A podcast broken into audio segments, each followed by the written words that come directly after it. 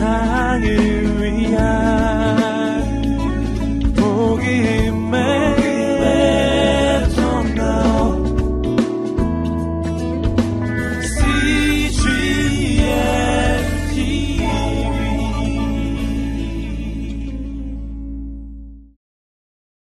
우리는 이번 달에 계속해서 face to face 바로 하나님의 얼굴을 구하는 그러한 성경에 나오는 바로 하나님의 그 축복된 말씀들을 우리가 함께 대하고 있습니다. 오늘 어, 조금 전에 목사님께서 함께 읽어주셨던 어, 말씀은 민수기 6장 22절부터 27절까지의 말씀이죠. 이것은 바로 그 아론의 축도라고 불려지는 바로 그 부분입니다. 바로 하나님께서 제사장인 아론을 통해서 이스라엘 민족을 축복해 주신 그 말씀이거든요. 예. 어, 이 말씀 속에는 하나님께서 우리의 인생을 축복하실 때 그 축복의 가장 핵심적인 그 원리들이 담겨져 있습니다. 가장 중요한 원리는 뭐냐면은 축복은 하나님으로부터 온다는 사실입니다. 이 사실을 우리가 잊어버려서는 안 되겠습니다. 우리가 세상을 살아갈 때 자꾸만 오해하고 착각하는 것이 있습니다. 그것은 뭐냐면 복이라고 하는 것이 하나님께 있지 않고 세상에 있다고 자꾸 여기는 것입니다. 그래서 하나님 안에 있지 않고 적당히 세상과 타협하면서 세상 속에서 세상의 부와 명예와 권세를 추구하면서 사람을 의지하면서 세상의 술수와 방법을 써야만 그래야 내 인생에 축복이 올 것이라고 하는 그러한 잘못된 관점을 가지고 있다는 거예요. 그래서 너무 하나님, 하나님께 너무 깊이 나아가면 실은 내 인생이 정말 많은 걸 희생해야 되고 많은 걸 포기해야 하고 이러한 인생을 살아야 가야 하는 것이 아닌가라고 생각한다는 것입니다. 그러나 제가 아무리 성경을 읽어보고 읽어보아도 아니라는 것이죠. 여러분, 세상의 모든 좋은 것은 하나님께서 주신 것들입니다. 다 하나님이 주신 것입니다. 여러분, 모든 좋은 것은 하나님으로부터 내려오는 것입니다. 여러분, 축복의 근원은 바로 하나님이십니다. 복 받기를 원하십니까? 할렐루야. 여러분 그렇다면 하나님께 붙으세요. 딴 데 가지 마십시오. 복의 근원이 되신 하나님을 떠나서 대체 어디에 복이 있다는 말입니까? 생각을 바꾸세요. 세상과 타협해야 내 인생이 복받는 것이 아니라 하나님께 더 가까이 가야 내 인생이 축복받는 줄 믿습니다. 오늘 이 밤이 그렇게 하나님을 만나게 되는 그러한 밤이 되기를 소망합니다. 함께 말씀을 보시겠습니다. 22절과 23절 말씀을 함께 읽어보시겠습니다. 시작. 여호와께서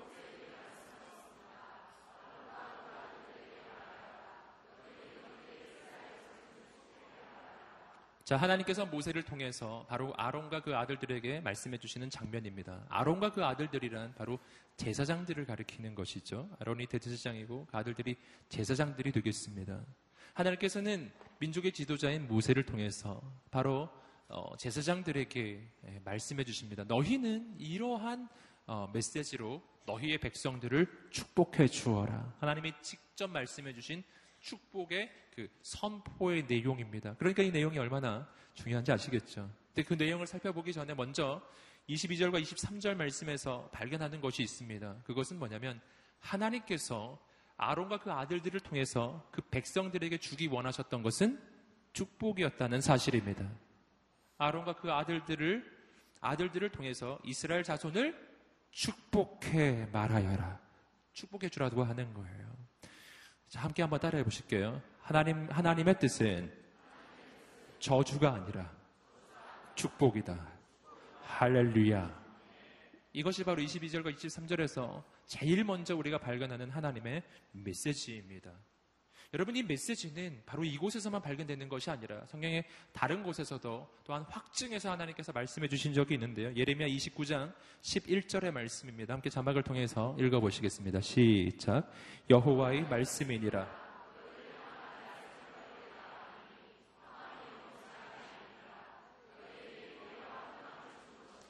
아멘. 여러분 이 말씀을 꼭 기억하십시오.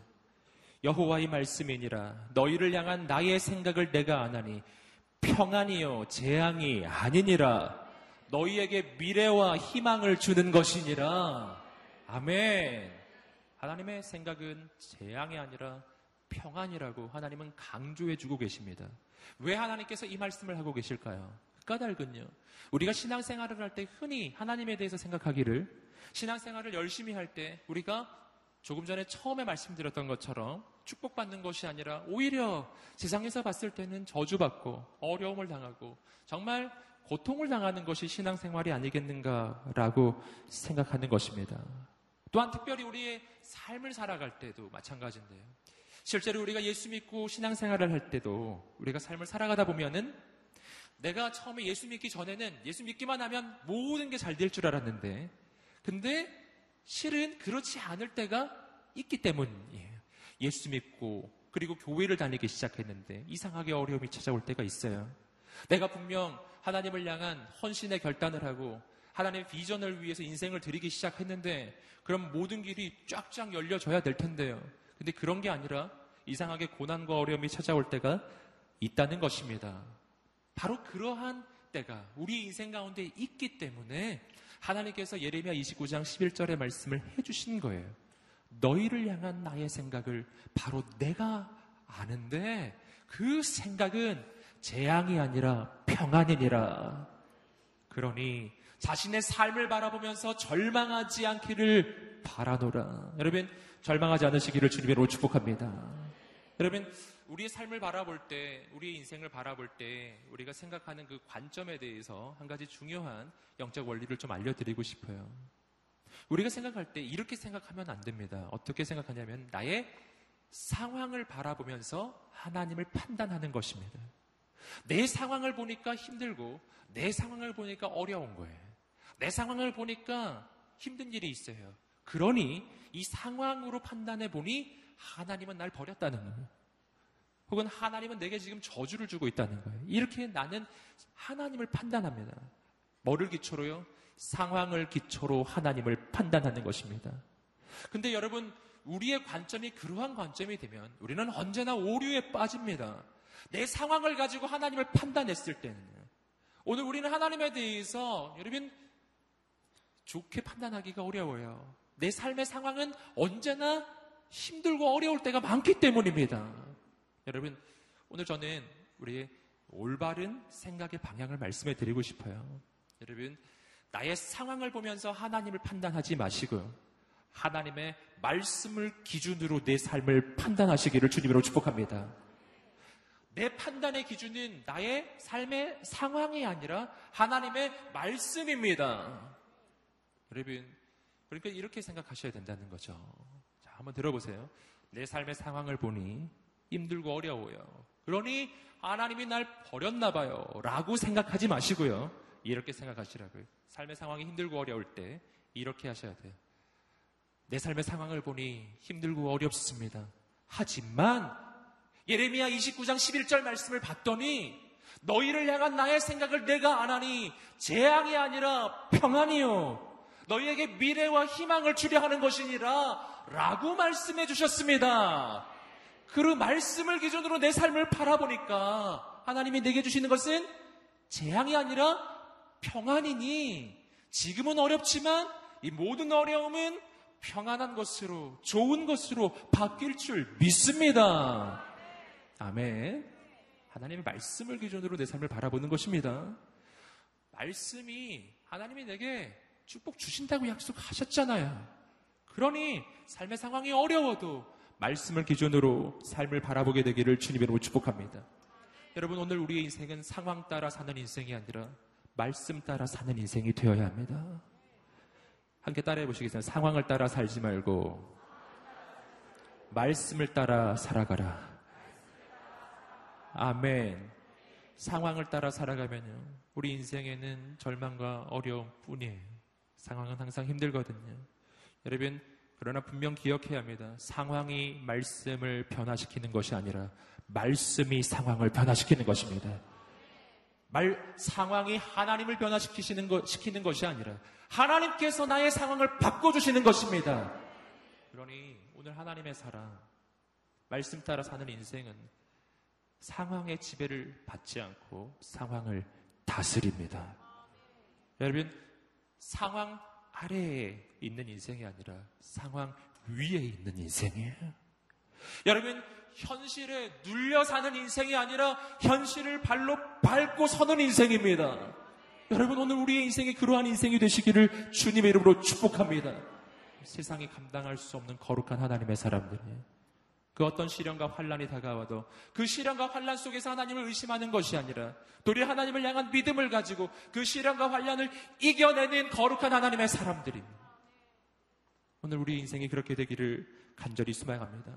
그러니까 오늘 이 상황이 힘들어질 때요. 그때 이 말씀을 꼭 암송하십시오. 예레미야 29장 11절입니다. 다시 한번 자막에 나올 때 함께 읽어보시겠습니다. 시작. 여호와의 말씀이니라.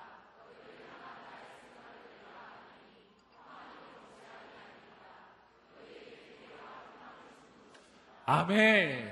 할렐루야. 여러분 우리의 삶의 상황을 이기는 방법을 알려드립니다. 여러분 어려워질 때요. 예레미야 29장 11절을 펼치세요. 이 말씀을 선포하세요. 그리고 하나님께 기도하세요. 하나님 말씀대로 될 줄 믿습니다. 하나님께서 재앙이 아니라 평안이라 하셨으니 하나님께서 모든 것을 바꾸어 주실 줄 믿습니다. 자, 여레미야의 말씀에서 또 한 가지 우리가 보아야 할 것이 있습니다. 그것은 뭐냐면은 이거죠. 하나님 말씀하시기를 너희에게 미래와 희망을 주는 것이니라.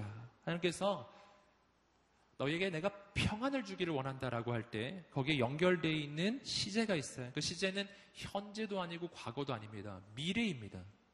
여러분 하나님이 우리에게 주시는 것은 미래입니다. 이게 무슨 뜻이죠? 그, 그, 이 말의 의미는요. 하나님의 완전하신 뜻은 지금이 아니라 미래에 나타난다는 것입니다.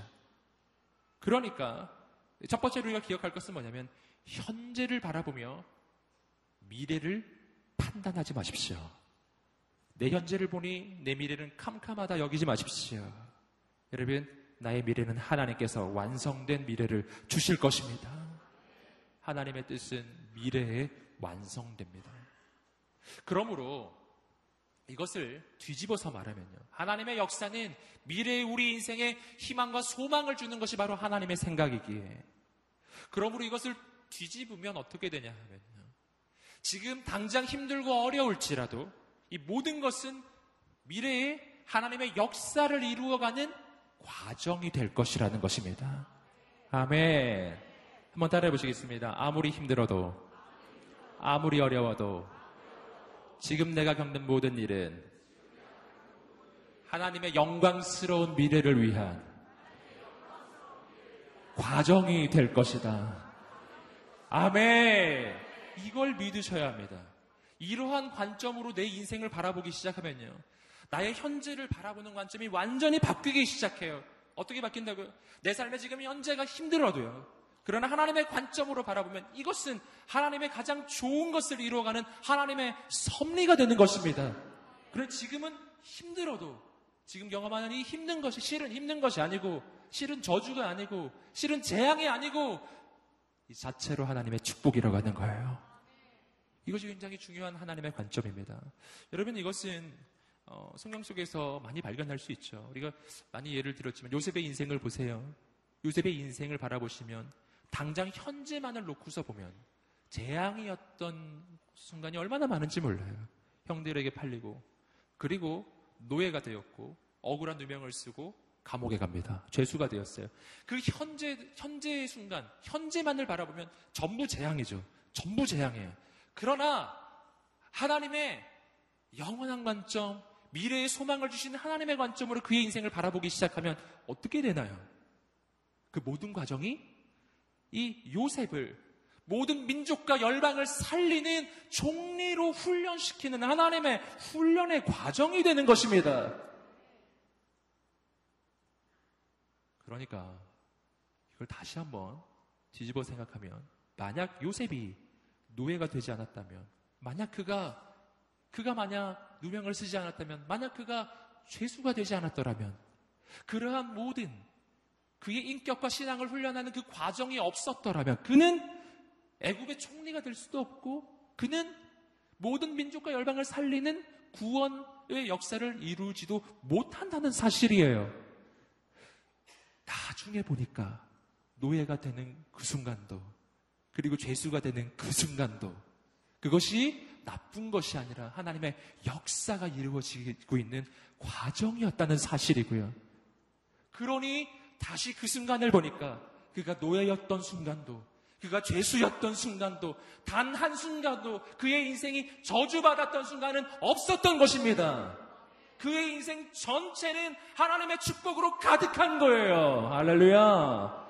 우리는 흔히, 흔히 결과만 가지고 생각하시거든요. 여러분, 요셉이 고생고생하다가 마지막에 총리가 돼서야 복받은 것인가요? 아니라니까요. 그가 죄수였던 시간, 노예였던 시간이 없었으면 총리가 되는 시간도 없는 것이기에 다시 한번 축복하며 여러분을 격려합니다. 우리의 삶의 모든 순간이 하나님의 축복으로 가득한 것입니다.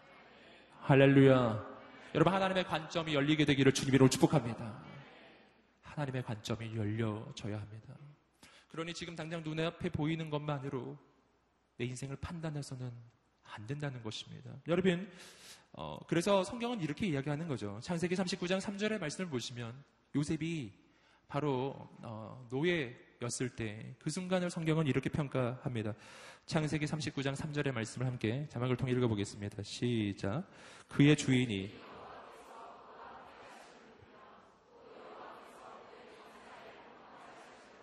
할렐루야 형통하게 하심 노예가 뭐가 형통하죠? 근데 성경은 그의 인생이 형통했다. 할렐루야. 여러분, 난 노예여도 하나님이 거기 계시면 형통한 거예요. 나쁜 거 아니라니까요. 난 죄수여도 마찬가지예요. 성경은 그가 죄수였을 때를 어, 또 이렇게 얘기하죠. 창세기 39장 23절의 말씀을 자막으로 읽어보겠습니다. 시작. 간 수장은 그의 손에 맡긴 것을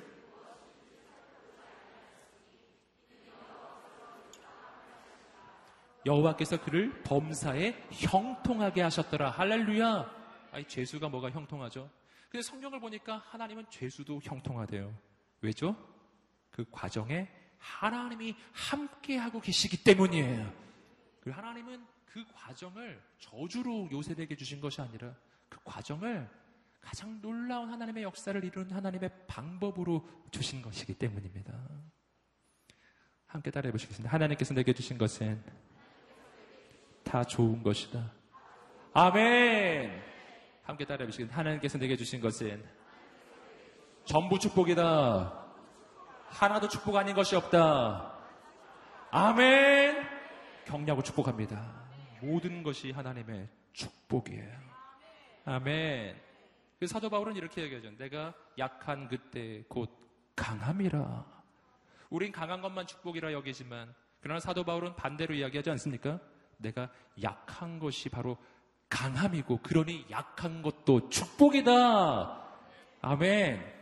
사도 바울은 육체에 가시가 있었습니다. 우리가 흔히 생각하기를 육체에 가시 그의 인생에는 병이 있었다는 뜻이거든요. 인생에 병이 있으면 그러면 그거 저주 아닌가요? 그러나 사도 바울은 그렇게 이야기하지 않아요. 내 육체에 가시가 있었기에 나는 하나님 앞에서 교만하지 않을 수 있었고 내가 교만하지 않게 하나님 앞에 엎드렸기에 하나님의 기적의 역사가 나타나는 것입니다. 그러니 육체의 가시가 저주가 아니라 하나님의 축복이라고 하는 것입니다. 내 인생에 있는 모든 것은 다 하나님의 축복이에요. 아멘! 무슨 관점으로 보느냐입니다. 어떻게 보느냐예요. 여러분, 우리 인생을 향한 하나님의 시선이 열려지게 되기를 주님으로 축복합니다. 아멘. 하나님이 주시는 것 중에서 나쁜 건 없어요. 전부 좋은 것입니다. 그렇다면 하나님은 우리를 왜 축복하실까요? 이유가 뭘까요? 오늘 그 민수기 6장 22절과 23절의 말씀, 그 이어지는 구절들에서 쭉 보시면 하나님께서 적극적으로 이스라엘 백성들을 축복해 주시는, 복을 내려 주시는 장면이 나오는데 참 놀라운 것은 뭐냐면은 이유가 없다는 것입니다. 조건이 없어요. 이스라엘 백성들을 향해서 어, 너희 가운데 어, 이쁜 자들만 축복하리라. 이렇게 돼 있지 않잖아요. 여러분. 여기 보시면은 그냥 이스라엘 자손이라고 되어 있습니다. 그냥 이스라엘 자손이에요. 아이큐가 높은 이스라엘 자손이 아니라니까요. 여러분. 여러분, 토익 점수 높은 이스라엘 자손이 아니라니까요. 그냥 이스라엘 자손이에요. 그냥 이유 없고 조건도 없어요. 그냥 복 주세요. 왜 그렇죠? 이스라엘 백성은 하나님이 선택하셨기 때문입니다. 이것이 오늘 우리의 인생이 하나님의 복을 받는 첫 번째 아주 중요한 이유입니다. 이유는 나에게 있지 않아요. 이유는 하나님께 있는 것입니다. 이유를 모르겠어요. 그냥 나를 선택하신 것입니다. 아멘. 네. 그래서 그 이렇게 얘기하죠. 와임이 왜 나냐라는 거죠. 이것이 은혜가 아니겠습니까? 왜 은혜인가? 아무 조건 없는 나를 대체 왜 선택하신 것인가? 놀라우신 은혜. 여러분 하나님이 당신을 선택하셨습니다. 이유 없이 조건 없이 그냥 선택하셨고 하나님은 당신을 선택하셨기에 복을 주시는 것입니다. 하나님이 우리 인생에 복을 주시는 또 한 가지 이유가 있습니다. 이것은 신약 성경에서 발견되는데 마태복음 7장 9절부터 11절까지 말씀입니다. 마태복음 7장 9절부터 11절까지 말씀을 함께 읽어보겠습니다. 시작. 너희 중에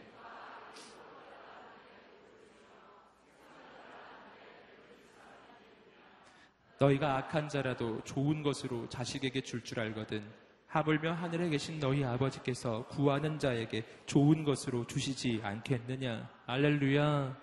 여러분 하나님께서 우리를 축복해 주시는 아주 중요한 또 한 가지 이유는 우리가 하나님의 자녀이기 때문입니다. 말씀에서 보십시오. 악한 자라도 그 자녀에게 좋은 것을 줄줄 알거든. 하물며 하늘에 계신 너희 아버지께서 그 자녀에게 좋은 것을 주시지 않겠느냐? 이걸 믿으세요. 여러분, 부모가 자녀에게 잘 해주는 이유는 자녀가 잘났기 때문이 아니라 그냥 자녀이기 때문이에요. 그냥 아들이기 때문이고 그냥 딸이기 때문입니다. 다른 이유는 전혀 없어요. 여러분, 이 놀라운 축복의 원리를 우리가 깨닫게 되기를 간절히 소망합니다. 내가 하나님께 뭔가 대가를 치루었기 때문에 받는 것이 아니라 내가 하나님의 아들이요 딸이기 때문에 하나님은 복을 주십니다. 이 사실은 안 바뀐다고요. 계속해서 24절의 말씀을 함께 읽어보시겠습니다. 24절입니다. 시작. 여호와께서 내게 복을 주시고. 아멘. 자, 24절의 말씀에서 24절부터 그 26절까지의 말씀을 보시면은 두 개의 그 소절로 이 문장이 구성되어 있다는 것을 알 수 있어요. 24절 보시면 두 부분으로 되어 있는데 여호와께서 내게 복을 주시고 너를 지키시기를 비노라. 하나님이 복을 주시고 너를 지켜주시기를 원한다. 첫 번째 하나님은 복을 주신다라는 것이죠. 여호와께서 내게 복을 주시고 똑같은 메시지가 다시 반복됩니다. 하나님은 내게 뭐를 주시는 분? 복을 주시는 분. 복은 하나님으로부터 나오는 것이다.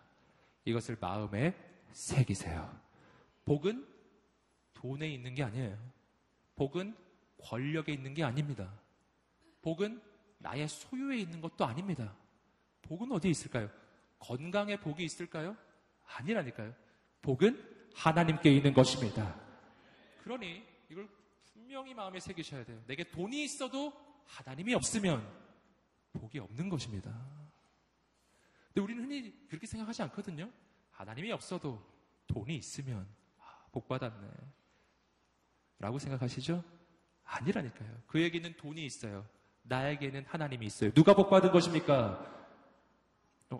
어, 답이 빨리 안 나오시네요. 그에게는 돈이 있어요. 난 하나님이 있어요. 누가 복 받았죠? 내가 복 받은 것이죠. 여러분, 베드로와 요한의 외침을 아시잖아요. 사도행전 3장에 나오는 베드로와 요한의 외침. 은과 금은 내게 없으나 그러나 내가 내게 있는 것으로 내게 주노니 곧 나사렛 예수 그리스도의 이름으로 일어나라 할렐루야. 내게 뭐가 없다고요? 은과 금은 없다. 내게 뭐가 있죠? 예수 그리스도의 그 이름이 있는 것입니다. 여러분 사도 베드로는 담대합니다. 내게 예수님이 있기 때문이에요. 복은 하나님이 바로 복이십니다. 아멘. 세상의 기준으로 자신의 인생을 판단하지 않으시기를 주님으로 축복합니다. 세상 사람과 자기를 비교하지 마세요. 저 사람은 권력자예요. 그러나 하나님은 없어요. 난 권력이 없어요. 그러나 하나님이 있어요. 여러분, 하나님은 온 우주에서 가장 높으신 주권자이십니다. 여러분, 이것을 믿으시기를 주님으로 축복합니다. 그러므로 오늘 그 계속해서 우리가 마음에 새겨야 할 것은 하나님 안에 있을 때 내 인생의 모든 것은 다 좋은 것이다. 라는 것이죠.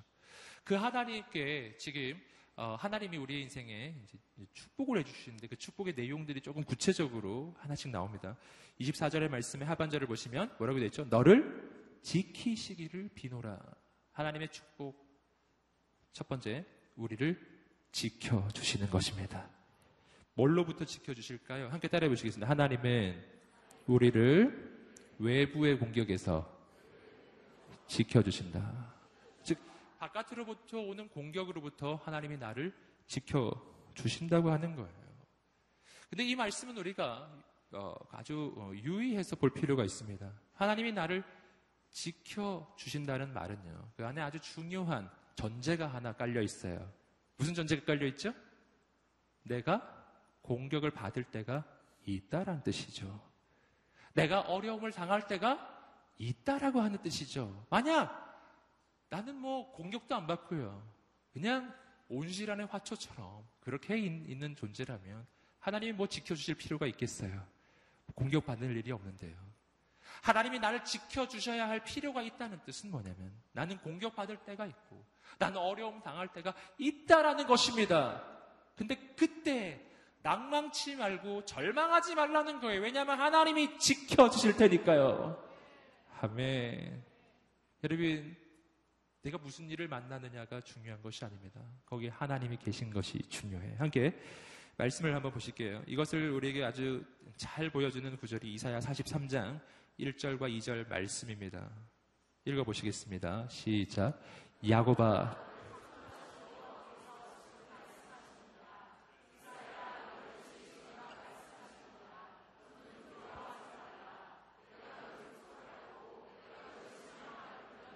너는 내 것이라. 내가 물 가운데로 지날 때 내가 너와 함께 할 것이라. 강을 건널 때 물이 너를 침몰하지 못할 것이며 내가 불 가운데로 지날 때 타지도 아니할 것이요. 불꽃이 너를 사르지도 못하리니. 할렐루야. 여러분, 이 말씀은 우리에게 뭐를 이야기해 줍니까? 여러분, 우리가 하나님 안에 있을 때 우리의 인생에 아무 일도 없는 것은 아니란 뜻이에요. 내가 물 가운데로 지날 때가 있을 것이다. 내가 불 가운데로 지날 때도 있을 것이다. 하나님의 약속이 뭐예요? 하나님의 약속은 내 인생에는 아무런 공격도 없고 아무런 해함도 없다는 뜻이 아닙니다. 너의 인생은 물 가운데 불 가운데로 지날 때가 있을 것이다. 하지만 그 가운데 너는 해함을 받지 않을 것이다. 이것이 하나님의 약속입니다. 어려움이 있을 것입니다. 그러나 염려하지 마십시오.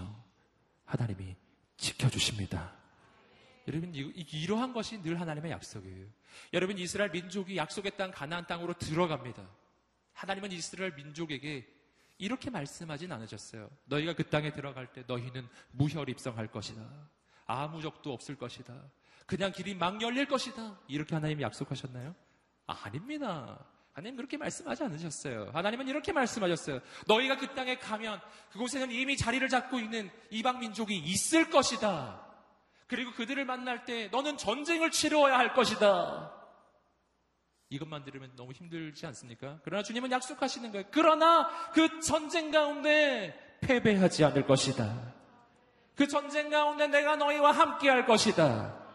내가 너희가 발로 밟는 그 땅들을 너에게 다 주겠다. 아멘. 두려워하지 말고 담대하게 나아갈 지어다. 아멘. 너희의 눈앞에 여리고성이 설 것이다. 염려하지 말아라. 여리고성은 무너질 것이다. 여러분, 하나님의 약속은 대적을 만나지 않을 것이라는 약속이 아닙니다. 대적을 만날 것입니다.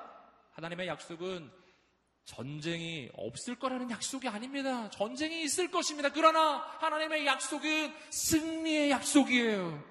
승리할 것이다. 염려하지 말아라. 여러분 오늘 우리 인생 가운데 그 영적 확신이 있으시기를 주님의 이름으로 축복합니다. 어느 곳에 있으나 주님이 우리를 지키십니다. 또 한 가지가 있어요. 하나님이 나를 지켜주실 때 지켜주신 것이 또 하나가 있는데 그것은 나의 마음을 지켜주세요. 함께 따라해 보겠습니다. 하나님은 우리 마음을 지키신다. 내 마음을 지키신다고요. 오늘 그러한 부분을 성경에서도 볼 수 있습니다. 함께 빌립보서 4장 6절과 7절 말씀입니다. 빌립보서 4장 6절과 7절 읽어보겠습니다. 시작. 아무것도 염려하지 말고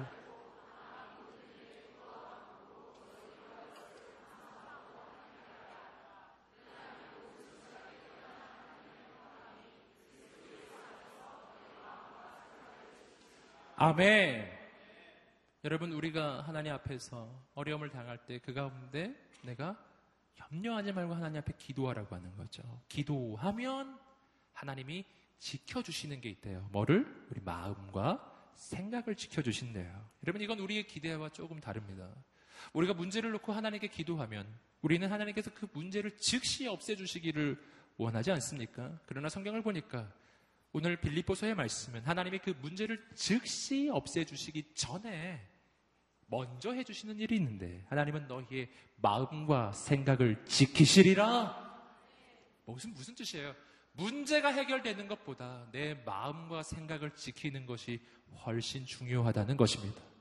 마음과 생각을 지키지 아니하고서는요 문제의 해결이 아무 소용이 없다는 것입니다.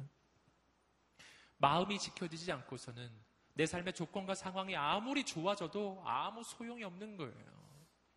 여러분 마음을 지키는 사람은 풍랑 한가운데 있어도 여러분 어려움 한복판에 있어도 그는 낭망치 않습니다. 그러나 마음을 지키지 못하는 사람은 왕궁 한복판에 있어도 최고의 권력을 가지고 있어도 쫓아오는 사람이 아무도 없어도 늘 쫓기는 인생, 늘 두렵고 늘 염려와 근심이 가득합니다. 문제 본질이 뭐죠? 마음을 지키느냐, 못 지키느냐. 내가 어떤 관점으로 세상을 바라보느냐. 전에도 말씀드린 것처럼 내가 어떤 색깔의 안경으로 세상을 보느냐. 빨간색의 안경을 끼고 빨간 선글라스를 끼고 세상을 바라보면 세상은 빨갛게 보이죠. 그때 뭘 바꿔야 되죠? 세상의 색깔을 바꿀 필요는 없는 거예요. 내 안경을 벗으면 되는 것입니다. 내 마음과 생각이 바뀌지 않고서는 세상은 바뀌지 않습니다. 반대로 이야기하면 내 마음과 생각이 바뀌면 온 세상이 바뀔 것입니다. 여러분 이 집회에 오시기 전에 인생이 캄캄하게 느껴져서 이곳에 오실 분 계실 거예요. 전후좌우 앞뒤 좌우로 갈 곳이 없는 거예요. 꽉꽉 막혔어요. 아무것도 없어요. 그러니 도무지 갈 곳이 없어서 이곳에 오신 분 계신가요? 할렐루야. 그런 분 계시다면 축복합니다. 이 자리를 떠날 때 상황이 바뀌는 것은 없을 것입니다. 할렐루야. 네. 두 시간 동안 죽어라고 기도했는데 나가보면 상황이 똑같을 것입니다. 그러나 바뀌는 것이 하나 생길 것입니다. 당신의 마음이 바뀔 것입니다. 당신의 생각이 바뀔 것입니다. 당신의 눈이 바뀔 것입니다. 이곳에 오기 전에는 어려움만 보았는데 이곳에서 기도하고 나니까 그 어려움을 통치하고 다스리시는 하나님이 보이기 시작하는 거예요. 이곳에 오기 전에는 나의 현재의 문제만이 보였는데 이곳을 떠날 때에는 하나님이 이루어 가실 미래가 보이기 시작해요. 그러면서 내 삶에 이 문제가 실은 문제가 아닌 것을 깨닫게 되는 것입니다. 하나님이 당신을 일으키실 것입니다. 이것을 믿으시기를 주님으로 축복합니다. 여러분, 마음이 바뀌어야 세상이 바뀝니다. 계속해서 우리가 25절 말씀을 읽어보시겠습니다. 25절입니다. 시작. 여호와께서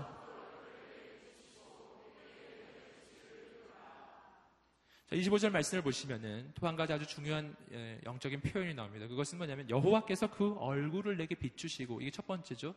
하나님의 복에 또 한 가지의 내용인데 하나님의 얼굴이 비추어진다는 거예요. 저는 이 부분을 정말 자주 읽었는데 읽을 때마다 참, 참 신비하다라고 느껴져요. 왜냐하면 비춘다라고 하는 말은 얼굴에 붙이는 동사가 아니잖아요.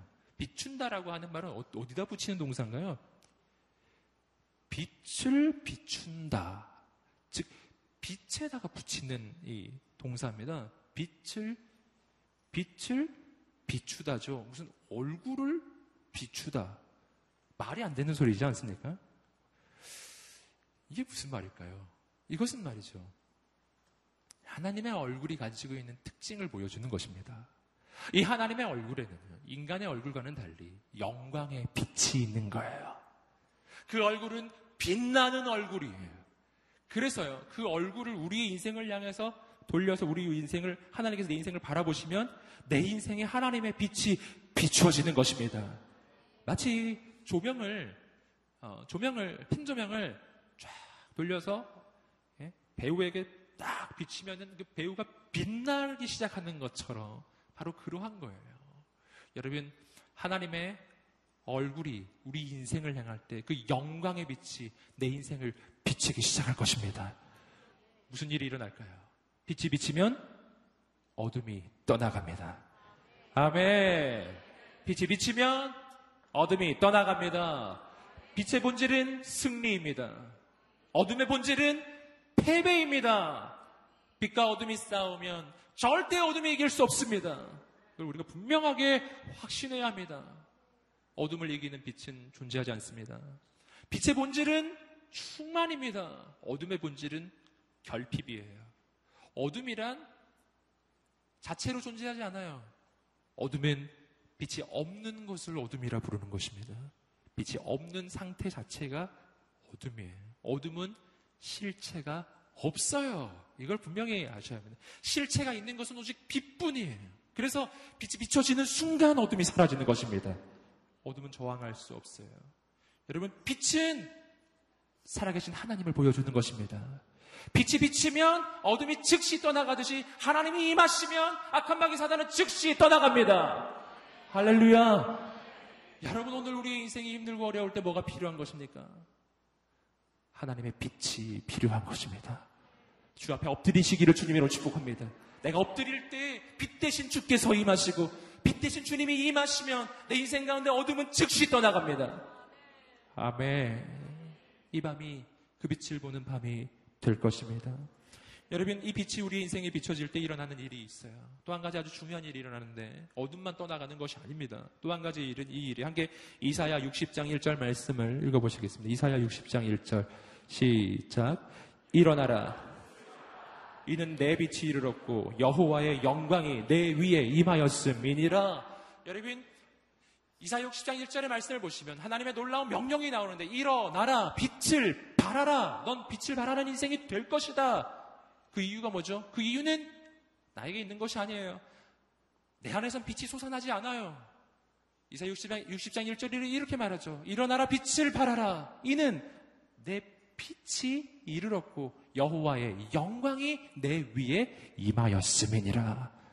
내가 빛을 비출 수 있는 이유는 내게 있지 않고 내 위에 임하신 하나님의 영광의 빛 때문입니다.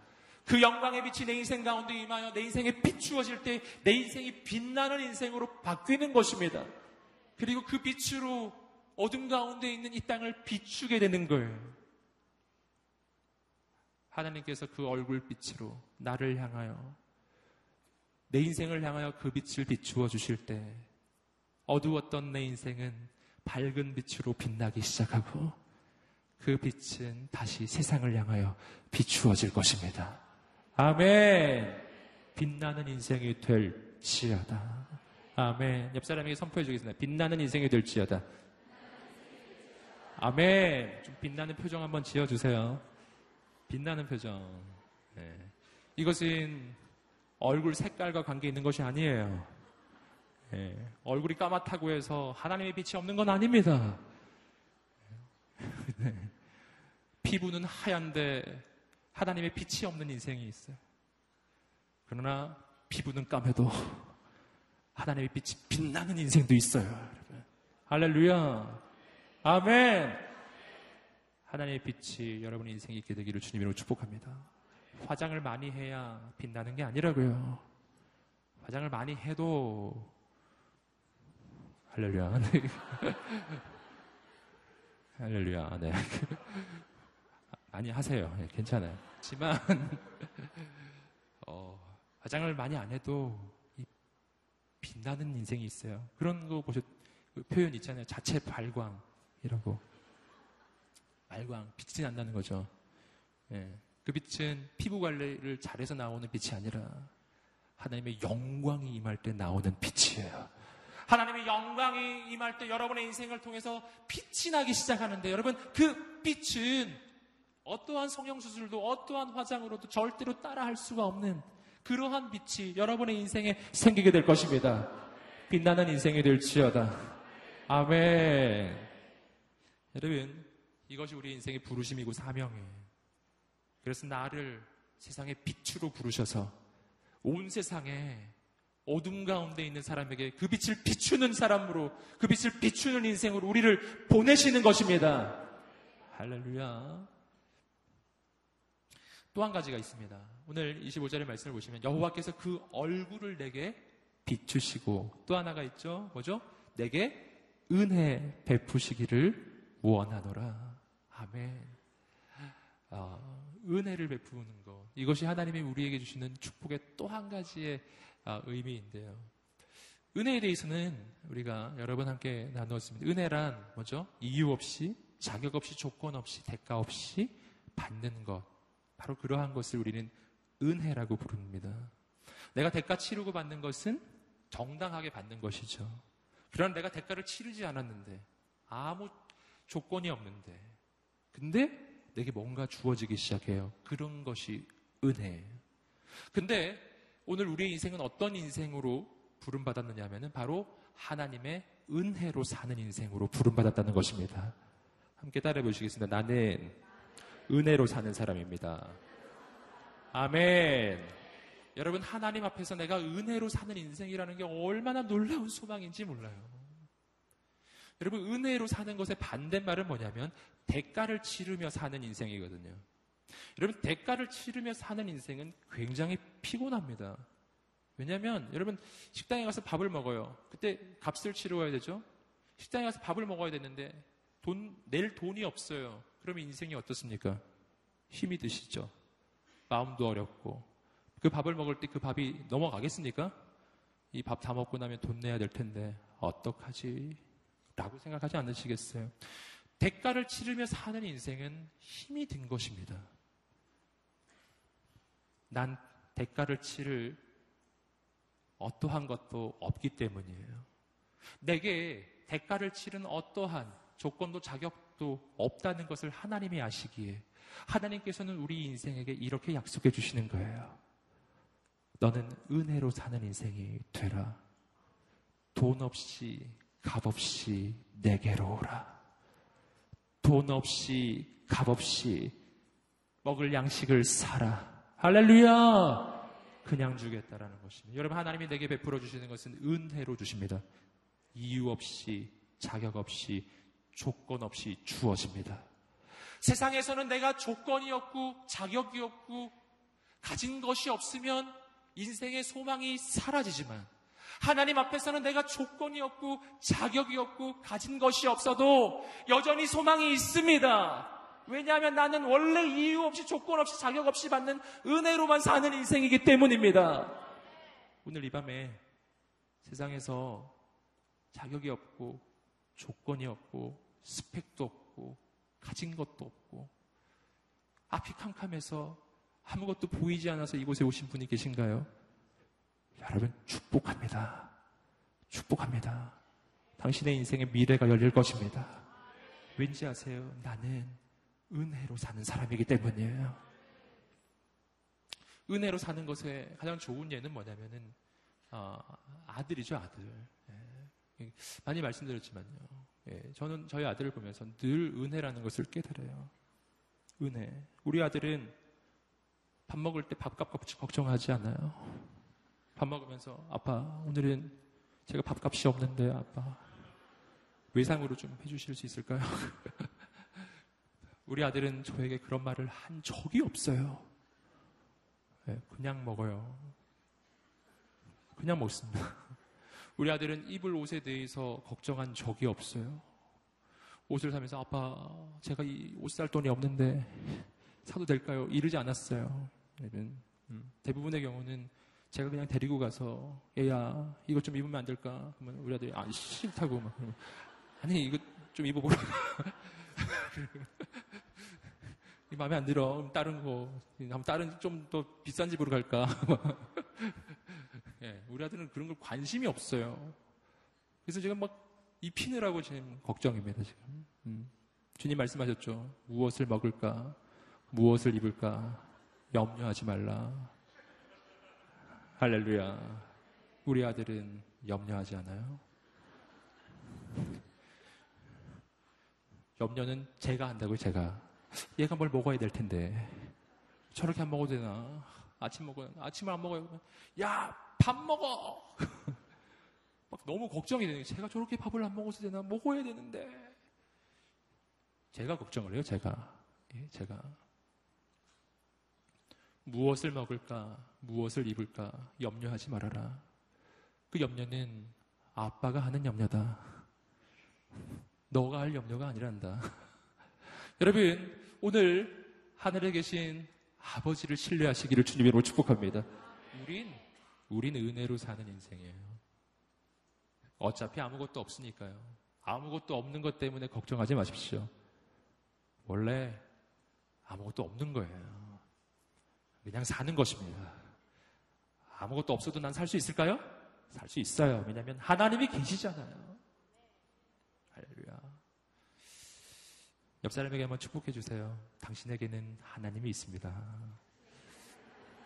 아멘. 할렐루야. 함께 26절 말씀을 읽어보시겠습니다. 26절입니다. 시작. 여호와께서 그 얼굴을 너를 향해 드시고 내게 평강 주시기를 바라노라. 26절 말씀에서 또 한 가지 말씀을 발견하는데 그것은 그 얼굴을 너를 향해 드셨다라는 겁니다. 이 얼굴빛을 비추시는 것과 너를 향해 얼굴을 드신다는 것은 조금 다른 것인데 원어적으로 보면 그 얼굴을 너를 향해 드신다는 것은 이런 의미가 담겨져 있다고 합니다. 무슨 의미냐면은 어, 주목해서 계속 바라보는 거예요. 주목해서 바라보는 것입니다. 이게 단계적으로 조금씩 조금씩 더 나간다는 것을 아시, 아시겠죠? 1단계에서는 하나님이 너에게 복을 주시겠다고 하는 의지를 가지고 계시고 2단계에서는 하나님이 그 얼굴을 돌리셔서 나를 향해 빛을 비추기 시작하세요. 3단계에서는 주목해서 계속해서 나를 바라보시는 것입니다. 이것은 하나님의 선택이에요. 하나님이 나를 선택하셨다고 하는 것입니다. 얼마나 놀라운 소식인지 몰라요. 누군가에게 선택을 받는다는 것은 정말 소망입니다. 우리는 매일매일이 바로 그 선택받음의 연속입니다.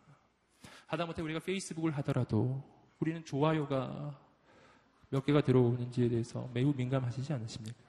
예, 좋아요가 없으면 인생이 갑자기 절망스러워지고 내가 인생을 과연 잘못 산 게 아닐까? 네. 이러한 생각을 하지 않으시나요? 선택이죠, 선택. 나를 선택하는 사람이 없었다라는 거. 이것이 내 인생에 절망을 가져다 주는 것입니다. 왕따가 힘든 게 뭐예요? 나를 선택해주는 사람이 없다라고 하는 것이죠. 내가 선택하는 사람은 있는데, 나를 선택해주는 사람은 없는 거예요. 여러분, 격려하고 축복합니다. 당신을 선택하시는 분이 있습니다. 영원전부터 영원까지 내 인생을 향한 선택을 멈추지 아니하시는 분이 계십니다. 하나님께서 당신을 선택하셨습니다. 누가 날 선택했느냐가 굉장히 중요하죠. 여러분, 누가 날 선택했느냐는 그것이 내 인생을 향한 내 인생의 가치를 결정하는 것이기 때문에 여러분 지나가던 아저씨가 나를 선택하는 것은 내 인생에 별 의미가 없는 것입니다. 네, 그건 굉장히 위험해요, 실은 그런 거는. 예. 여러분, 진정 내가 원하는 그가 나를 선택해 줘야죠.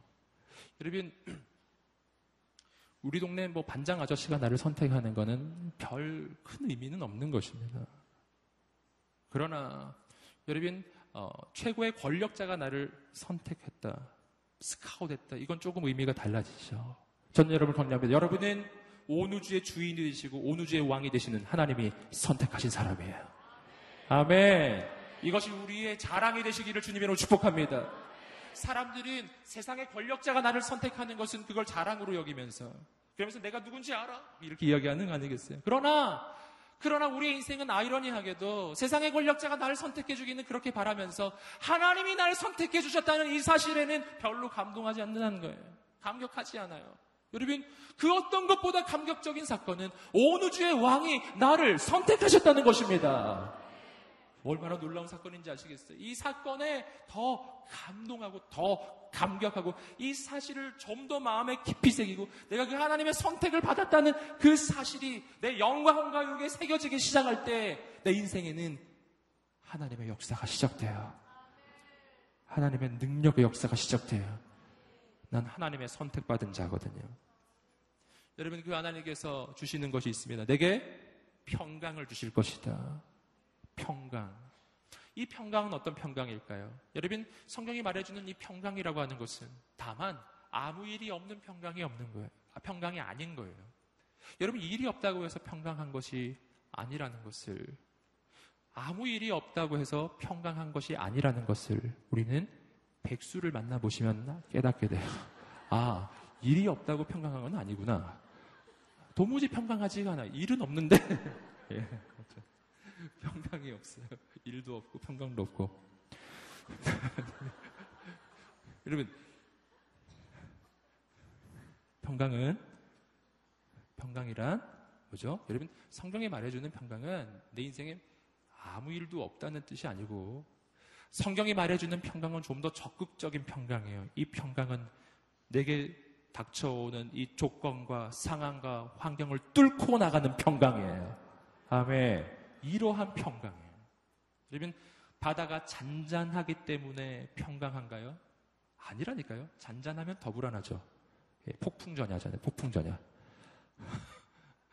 여러분, 잔잔하기 때문에 평안한 것이 아닙니다. 평강이란 폭풍이 휘몰아치고 있어도 그 폭풍을 다스리시는 예수께서 나와 함께 계심을 믿는 그 믿음에서 나오는 평강이에요. 아멘. 평강이란 그러므로 주님을 보아야 나오는 것입니다. 예수님 바라보시기를 주님으로 축복합니다. 평강. 이 평강이 있을 때 우리 인생에 무슨 일이 일어날까요? 기적이 일어나기 시작해요.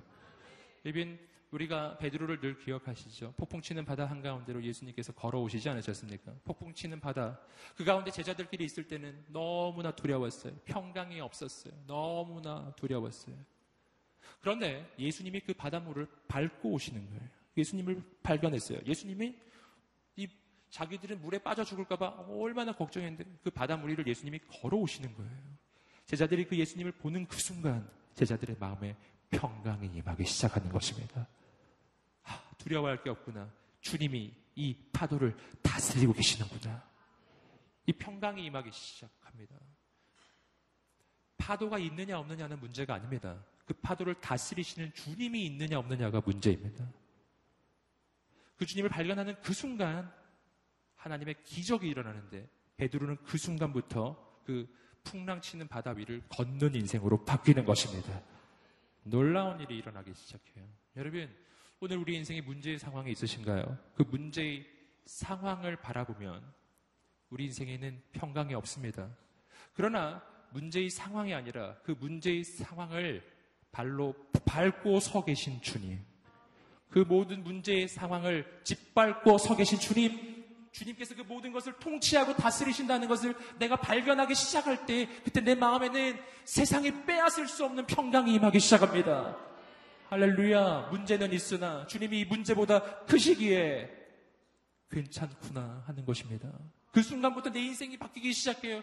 그 전에는 나는 이 문제 속에 빠져드는 인생이었는데 이제는 그 문제 위에서 문제 위를 걷는 인생으로 바뀌는 것입니다. 이러한 인생.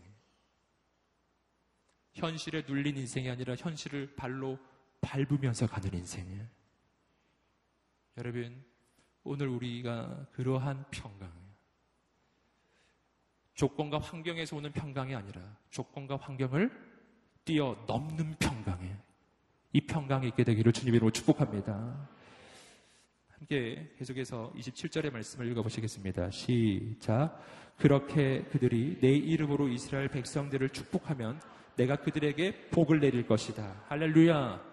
여러분 그들이 이렇게 이스라엘 백성들을 축복하면 내가 복을 내릴 것이다. 누가 복을 주면 누가 축복해 주면 제사장들이죠. 지금 제사장들에게 해주는 말씀이잖아요. 제사장들을 통해서 하나님이 복을 주고 계세요. 이 부분이 우리를 향한 아주 중요한 영적인 두 가지의 메시지를 줍니다. 첫 번째는 뭐냐면 구약 시대에는 인간 제사장이 백성들을 축복하였습니다. 그러나 신약 시대에는 인간 제사장은 존재하지 않아요. 우리에게는 그러나 영원하신 최고의 대제사장이 계십니다. 예수 그리스도예요. 단 한 번 자기의 인생을, 자기의 목숨을 하나님 앞에 드림으로 모든 인류를 구원하는 구원의 길을 여신 최고의 대제사장 되시는 예수 그리스도가 바로 우리 모두를 축복하시는 대제사장이 되십니다. 이 말씀은 그래서 오늘 우리의 인생 가운데 이루어집니다. 우리에게는 아론보다 뛰어나신 대제사장 예수 그리스도가 계시기 때문입니다. 그분을 통해서 우리 인생 가운데 새로운 역사가 일어나기 시작할 것입니다. 또 한 가지가 있어요. 또 한 가지는 우리를 향한 부르심이에요. 대제사장, 제사장은 사람들을 축복하는 의무가 있어요. 함께 오늘 우리가 누군지를 말씀해서 보시겠습니다. 베드로 전서 2장 9절 말씀을 읽어 보시겠습니다. 시작.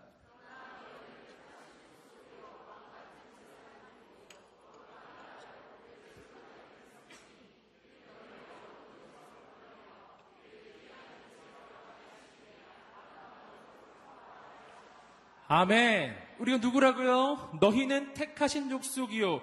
왕 같은 제사장들이요. 우리가 제사장이라고요?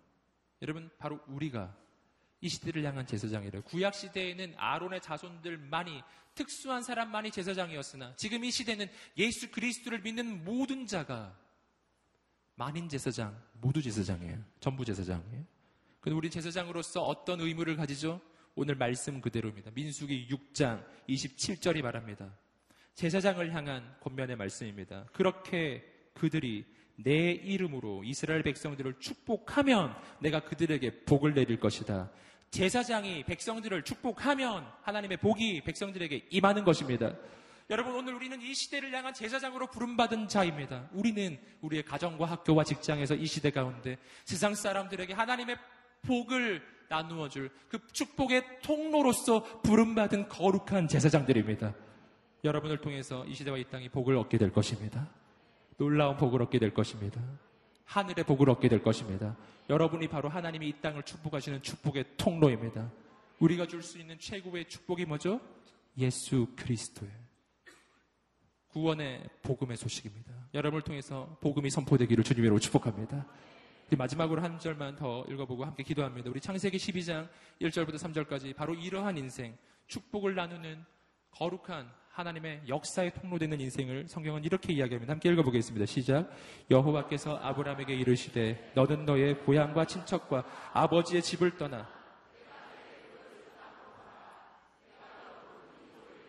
내게 복을 주어 내 이름을 창대하게 하리니 너는 복이 될지라 너를 축복하는 자에게는 내가 복을 내리고 너를 저주하는 자에게는 내가 저주하리니 땅의 모든 족속이 너로 말미암아 복을 얻을 것이라. 할렐루야.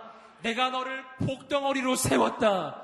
너를 통해서 모든 민족이 복을 얻게 될 것이다. 이것이 우리를 향한 부르심입니다. 복덩어리 인생이에요. 옆 사람에게 축복하겠습니다. 당신은 복덩어리입니다. 아멘. 여러분을 통해서 이 시대 이 땅이 민족과 열방이 복을 얻게 될 것입니다. 하나님이 당신을 그렇게 부르셨기 때문이에요. 오늘 우리의 인생을 향한 평강의 얼굴로서 빛을 비추시는 그 하나님이 우리 인생 가운데 임하십니다. 그 하나님의 빛이, 빛이 비추시는 곳곳마다 어둠이 떠나갈 것입니다. 이 시간에 우리가 함께 기도하며 나갈 때그 하나님의 얼굴을 구하며 기도하며 나갑시다. 하나님, 민수기 6장 22절부터 27절까지 우리 인생을 향한 축복을 주시겠다고 약속하신 이 약속의 말씀이 우리 인생에 이루어지기를 소원하오니 역사하여 주시옵소서 은혜를 내려 주시옵소서. 오늘 이 밤에 우리를 만나 주시옵시고 우리를 통해서 그거 놀라운 새 일을 이루어 주시옵소서.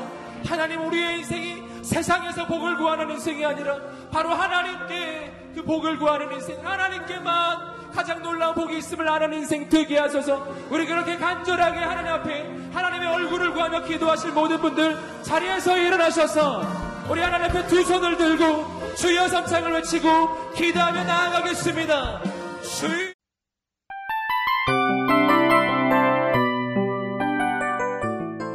이 프로그램은 청취자 여러분의 소중한 후원으로 제작됩니다.